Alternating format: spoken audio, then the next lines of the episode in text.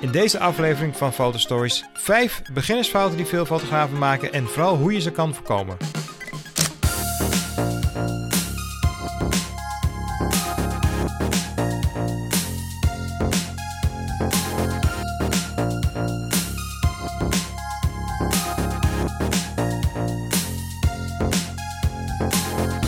Welkom bij Fotostories, de fotografie podcast. Het is zaterdag 9 maart 2019 en dit is alweer aflevering 8 van het tweede seizoen van de podcast. Mijn naam is Gijs de Koning. Heel leuk dat je luistert. We gaan dit keer over creativiteit hebben en over het maken van foto's. En een keertje niet over techniek. Er komt natuurlijk wel wat techniek bij kijken, maar het gaat niet hebben over camera's, niet over camera nieuws. Er is natuurlijk heel veel gebeurd de afgelopen maanden. Met de, vooral met de full-frame mirrorless camera's die op de markt zijn gekomen.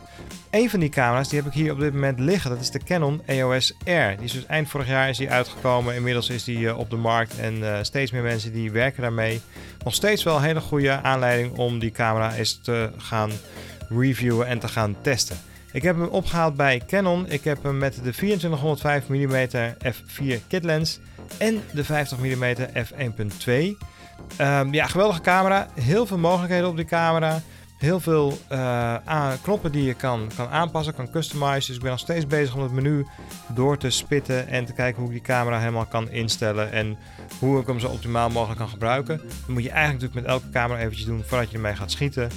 Um, dus ik ben die camera een beetje mijn eigen aan het maken. Kijken hoe die werkt, hoe die, uh, hoe die te bedienen is en hoe ik hem mijn eigen kan maken om er zelf mee te werken. Vervolgens ga ik er wat fotoshoots mee doen. Ik ga natuurlijk gewoon een beetje mee rondlopen en ook wat testfoto's maken. Ik ga vooral kijken bijvoorbeeld hoe is de, de, ja, hoe is gewoon de beeldkwaliteit. Hoe uh, ziet het eruit bij uh, hoge ISO-waardes. Eerste testjes die ik mij deed overigens, die zagen er echt heel erg goed uit. Hoe werkt de autofocus? Autofocus bij Canon is natuurlijk heel erg goed, dat weten we. Hoe is die op deze mirrorless camera en welke opties heb je allemaal in die autofocus? ga ik allemaal uitzoeken en bespreken in deze podcast en ook in een video. Maar goed, vandaag gaan we daar dus niet over hebben. Ik ga het namelijk hebben over vijf fouten die ik bij veel beginnende fotografen zie en hoe je die fouten ook kan voorkomen. En alle vijf deze punten die ik ga bespreken hebben eigenlijk helemaal niks te maken met het type of het soort camera of lens dat je hebt. Dus ook al heb je een oude camera of een hele simpele camera, een instapmodel camera, dan kan je eigenlijk deze vijf fouten voorkomen. Goed, laten we beginnen met nummer 1. Onscherpe foto's. Ja, extreme scherpte is eigenlijk niet altijd noodzakelijk voor een goede foto. Maar de focus moet wel gewoon goed zijn en ook vooral ook waar die moet liggen. Gelukkig hebben alle camera's tegenwoordig gewoon hele goede autofocus. Maar je moet eigenlijk heel goed leren hoe je die verschillende autofocusmogelijkheden van je camera, hoe die werken en hoe je ze het best kan gebruiken in de juiste situatie. Meerdere autofocuspunten bijvoorbeeld betekent niet altijd, of betekent eigenlijk gewoon niet, dat er ook meer plekken in je onderwerp scherp zijn. Het betekent alleen maar dat de camera um, op meer plekken kan kijken waar ga ik mijn focus leggen. Single autofocus werkt daarom eigenlijk vaak het makkelijkste en geeft je ook het meeste controle of zekerheid over het resultaat waar dan die focus terechtkomt. Want je hebt maar één autofocuspunt. Die zit of in het midden of ergens aan de rand van het scherm of waar je hem dan ook plaatst, afhankelijk van wat je camera kan. En je weet dat de camera gaat in ieder geval zijn best doen om op dat punt scherp te stellen. En dat zal dan ook scherp zijn. Ja, verder is het natuurlijk ook wel van belang voor scherpte om je camera goed stil te houden. En ook om je camera goed vast te houden, zodat hij niet te veel beweegt. En vervolgens moet je ook nog een sluitertijd kiezen die dan past bij de lens die je hebt gekozen. Bij je eigen manier van camera vast te houden, kan je die heel goed stilhouden of beweeg je vaak een beetje, uh, sta je wel stevig genoeg en de beweging van je onderwerp. Als je foto's maakt van mensen en je hebt sluitertijd van uh, bijvoorbeeld 1 dertigste van een seconde of 1 zestigste van een seconde. Als mensen net iets te snel bewegen, dan ga je dat zien in die foto door bewegingsonscherpte en is je foto dus ook onscherp. Maar hetzelfde geldt ook voor je eigen bewegingen. Als je schiet met een dertigste seconde of een zestigste seconde en je hebt een telelens, de eigen bewegingen van je hand kan je gaan terugzien in die foto en dan wordt hij ook onscherp. Daar moet je dus ook op letten. Ja, uh, diafragma maakt natuurlijk ook uit voor de scherpte. Een grote diafragma-opening is natuurlijk, uh, geeft een hele kleine scherptediepte. Daardoor is maar een heel klein deel van de foto in focus. Dat heeft dus te maken met de afstand tussen het onderwerp en jouw lens. De achtergrond en de voorgrond die worden heel snel onscherp bij een grote diafragma-opening. Dat betekent dus ook dat als je een foto maakt van bijvoorbeeld een gezicht, een portret, um, en je stelt scherp, je stelt bijvoorbeeld scherp op uh, het gezicht. Ja, dan kan het maar zo zijn dat die focus bijvoorbeeld op de neus terechtkomt en dan zijn de ogen niet scherp. Daar moet je dus heel erg rekening mee houden. Zeker als iemand zijn hoofd een beetje scheef of gedraaid voor de camera houdt, dan kan het dus ook gebeuren dat je één oog scherp hebt en het andere oog niet.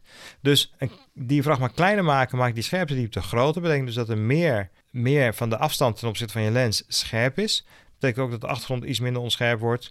De scherpte wordt dus gewoon groter over het hele beeld genomen. En ja, dat kan dus meehelpen om te zorgen dat bijvoorbeeld een portret helemaal goed scherp is. Uh, dus dat is een van de andere punten waar je op moet letten. Dus eventjes samenvattend.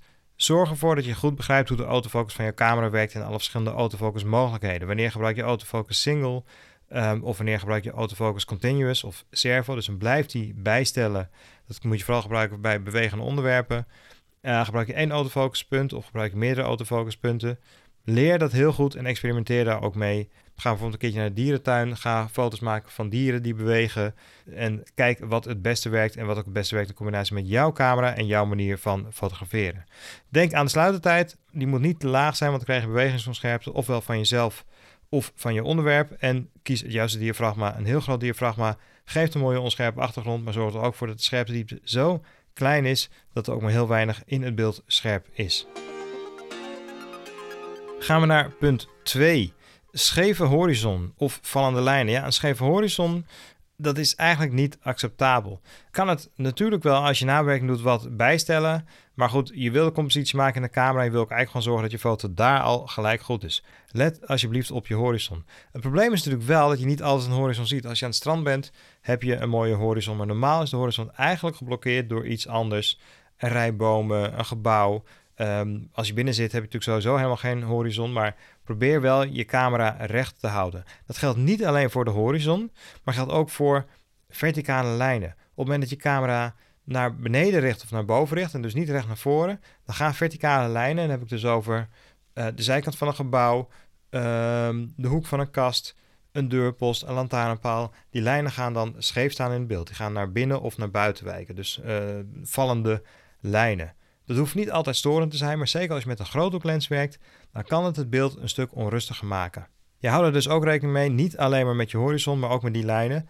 Als je camera helemaal recht richt en dus niet naar beneden of naar boven, dan zijn die lijnen ook gelijk een hele goede indicatie of je horizon recht is. Want als die verticale lijnen mooi recht zijn en allemaal parallel zijn, dan moeten die ook recht in beeld zijn en dan is daarmee automatisch je horizon ook scheef. En dat kan eigenlijk een goede foto nog een stuk beter maken. Ja, hoe kan je nou die lijnen recht houden als je toch ook een mooie compositie wil gaan maken? Ja, soms moet je dan ook door je knieën zakken om bijvoorbeeld toch je camera recht te houden en je onderwerp helemaal in beeld te krijgen. En dan krijg je die mooie rechte lijnen. Maar vooral je horizon, let erop. Heb je nou een moderne camera, een mirrorless camera, of je schiet met live view mogelijkheid, dan heb je heel vaak tegenwoordig in camera's heb je zo'n virtuele horizon of zo'n uh, zo'n uh, waterpas dan kan je gewoon zien of je camera überhaupt wel recht houdt. En dat helpt je om die horizon, maar ook die verticale lijnen recht te krijgen. Ja, komen we bij punt 3. Ik had het net al eventjes over compositie. Een slechte compositie is wat ik heel veel zie bij beginnende fotografen. Je onderwerp wil je eigenlijk altijd in het midden hebben, of juist niet, zeker niet bij een horizontale foto. Maar dan wil je wel de juiste negatieve ruimte hebben, links of rechts bijvoorbeeld, van je onderwerp. En ja, wat ik heel vaak zie is dat je onderwerp dan net niet helemaal in het midden staat, maar een klein beetje. Dat maakt het beeld al onrustig. Wat ik ook wel zie is dat er bijvoorbeeld te veel of te weinig ruimte om het onderwerp heen is. Dat het onderwerp is afgesneden. Een onderwerp kan dan zijn een auto, een huis, een groepje mensen. Waar plaats je dus het belangrijke deel van waar de kijker naar kijkt? Het gezicht van iemand die je fotografeert bijvoorbeeld. Gebruik daarbij bijvoorbeeld de regel van derde. Daar ga ik niet helemaal over uitweiden, maar je verdeelt dus eigenlijk je beeld in uh, negen vlakken door twee lijnen horizontaal en twee lijnen verticaal over het beeld te verdelen. Dan heb je dus het beeld verdeeld in drie vlakken horizontaal, drie vlakken verticaal. En op die kruisende lijnen, dat is eigenlijk waar je belangrijke onderdelen van je foto en van je compositie wil houden. Dat maakt de foto heel mooi rustig. Let ook op symmetrie. Als er symmetrie in het beeld is, in je onderwerp, pas het dan ook toe in die foto en zorg dan ook dat het symmetrisch in de foto is. Je kan ook gaan kijken naar de gulden regel, uh, de gulden snede. Lees daarover, is heel erg interessant. En ja, eigenlijk door te lopen en te bewegen en goed te kijken naar het hele plaatje inzoeken, kan je dat verbeteren. Vooral eigenlijk inderdaad, hoe dicht ga je bij je onderwerp staan of hoe ver ga je van je onderwerp afstaan om een mooie compositie te maken. Let er heel goed op, kijk ook naar andere foto's. Bekijk waarom je de ene foto mooier vindt dan de andere en vergelijk het dan met je eigen werk. En dat helpt heel erg om mooie composities te maken. Ja, en dan gaan we naar punt 4, de achtergrond. Ik heb het natuurlijk bij de compositie steeds over je onderwerp. Zorg ervoor dat je onderwerp mooi in beeld is en op de juiste plek zit. En je onderwerp is natuurlijk het belangrijkste van de foto. Maar juist daarom moet je heel goed letten op de achtergrond. Want je wil dus eigenlijk in de achtergrond van de foto wil je niet iets dat storend is. En ik zie heel veel beginnende fotografen, zie ik daar minder op letten. En dan is het onderwerp wel mooi in beeld, is de compositie oké, maar is het te veel storende elementen in de achtergrond? Ja, wat kan er allemaal storend zijn? Bijvoorbeeld het contrast, het kan een hele drukke achtergrond zijn. Het kan net zijn dat er nog een stukje schaduw van iets is, of bijvoorbeeld de rand van een gebouw, of uh, ja, iets anders. Uh, als je een foto maakt ergens, kan het zijn dat er een prullenbakje staat, of er ligt iets op het aardig wat er niet bij hoort. Let er heel goed op en ga ermee aan de slag. Ja, wat je bijvoorbeeld kan doen, is meer bewegen, een andere hoek zoeken, je onderwerp net iets anders in beeld brengen of verplaatsen als het kan natuurlijk. Als je met een telelens werkt, is je achtergrond uh, aanpassen eigenlijk heel makkelijk. Door een heel klein stukje te draaien om je onderwerp heen, kan je vaak al een hele andere achtergrond krijgen. Met een grote lens is het wat lastiger, maar ook daar moet je gewoon opletten hoe krijg je die onderwerp mooi. Een hele makkelijke truc natuurlijk om die, om die achtergrond toch wat rustiger te krijgen, is werken met een groot diafragma. Dan wordt je achtergrond wordt wat onscherper, wordt minder storend. Dat is natuurlijk één manier om mee te werken, maar het is ook een kunst om wel met een scherpe achtergrond daar zo min mogelijk storende elementen in te krijgen om die foto rustig te houden. Let dus niet alleen maar op je onderwerp, maar ook heel erg op de achtergrond. Ja, en terwijl er heel veel vliegverkeer in Hilversum is op dit moment, die nogal laag vliegt, ik denk door de wind, uh, gaan we verder met punt nummer 5. Dat heeft eigenlijk niet te maken met fotograferen, maar meer met de nabewerking. Heel veel beginnende fotografen die beginnen natuurlijk ook, en zo hoort het ook eigenlijk, met het schieten in RAW en vervolgens de foto's nabewerken. En dan gebruik ik meestal voor Adobe Lightroom of een ander pakket. En de fout die ik daar het meeste zie is te veel nabewerken. Een goede foto is een goede foto en die komt goed uit de camera. Kijk, ik bewerk elke foto die ik oplever, bewerk ik na. Maar dat doe ik om de witbalans net wat fine te tunen, het contrast, het licht, de kleuren, om dat allemaal mooi te bewerken. Ehm, kleine foutjes, kleine lelijke stipjes weg te werken. Dat kan bijvoorbeeld zijn uh, vlekjes op de huid, et cetera. En goed, ik probeer dus die foto nog net wat krachtiger te maken door te werken met de juiste kleur, um, het juiste contrast, et cetera. Nabewerken is heel belangrijk voor een goede foto. Alleen, je kan snel doorslaan. Zeker als je er net mee begint. Je ziet enorm veel sliders en knoppen in je bewerkingsprogramma. Je gaat helemaal los, je kijkt wat het doet en je hebt al snel het idee van, ja, hoe meer ik doe, des te mooier het wordt. Je gaat ook heel veel tijd aan besteden. Alleen dat maakt de foto over het algemeen niet beter. Het loslaten van heel veel filters of te veel rommelen met die foto geeft gewoon een slechtere kwaliteit aan die foto. Als je dynamisch bereik uh, verdwijnt bijvoorbeeld, ik zie heel veel van die crushed shadows, dat is hip. Dat is tegenwoordig leuk. Alleen, ja, het wordt eigenlijk niet mooier op de kwaliteit van die foto. Het wordt gewoon minder. Het wordt minder realistisch. Natuurlijk, een foto hoeft niet altijd realistisch te zijn. Alleen, let erop. Controleer tijdens het bewerken steeds hoe ziet je origineel eruit en wordt het eigenlijk nog wel mooier. En denk dan ook vooral niet alleen maar aan de felgekleurde Instagram-foto's die er voorbij zien komen, maar kijk ook gewoon om je heen naar andere foto's. Wat maakt een mooie foto? Is het die twee uur bewerking die je erin steekt, of is het het aandacht besteden aan de compositie, je onderwerp, je um, communicatie met een model bijvoorbeeld, hoe dat is. En let daar vooral op. Dus heel belangrijk, tijdens het bewerken, bewerken is goed, begrijp me niet verkeerd, maar don't overdo it. Controleer steeds hoe je foto er origineel uitzag en hou het realistisch. Ja, en dat waren de belangrijkste vijf tips die ik heb voor beginnende fotografen. Of eigenlijk de belangrijkste vijf fouten die ik zie bij beginnende fotografen. En hoe je ze kan voorkomen. Of in ieder geval waar je op moet letten bij het fotograferen. Heb je nou nog andere dingen die jij ziet bij fotografen of dingen waarvan jij zelf denkt van ja, dat deed ik in het begin ook en daar heb ik nu op gelet en ik merk dat ik sinds dat ik daarop let dat mijn foto's beter worden. Laat het me weten, want wie weet kunnen we nog zo vijf van zulke tips en fouten in een volgende aflevering van deze podcast stoppen.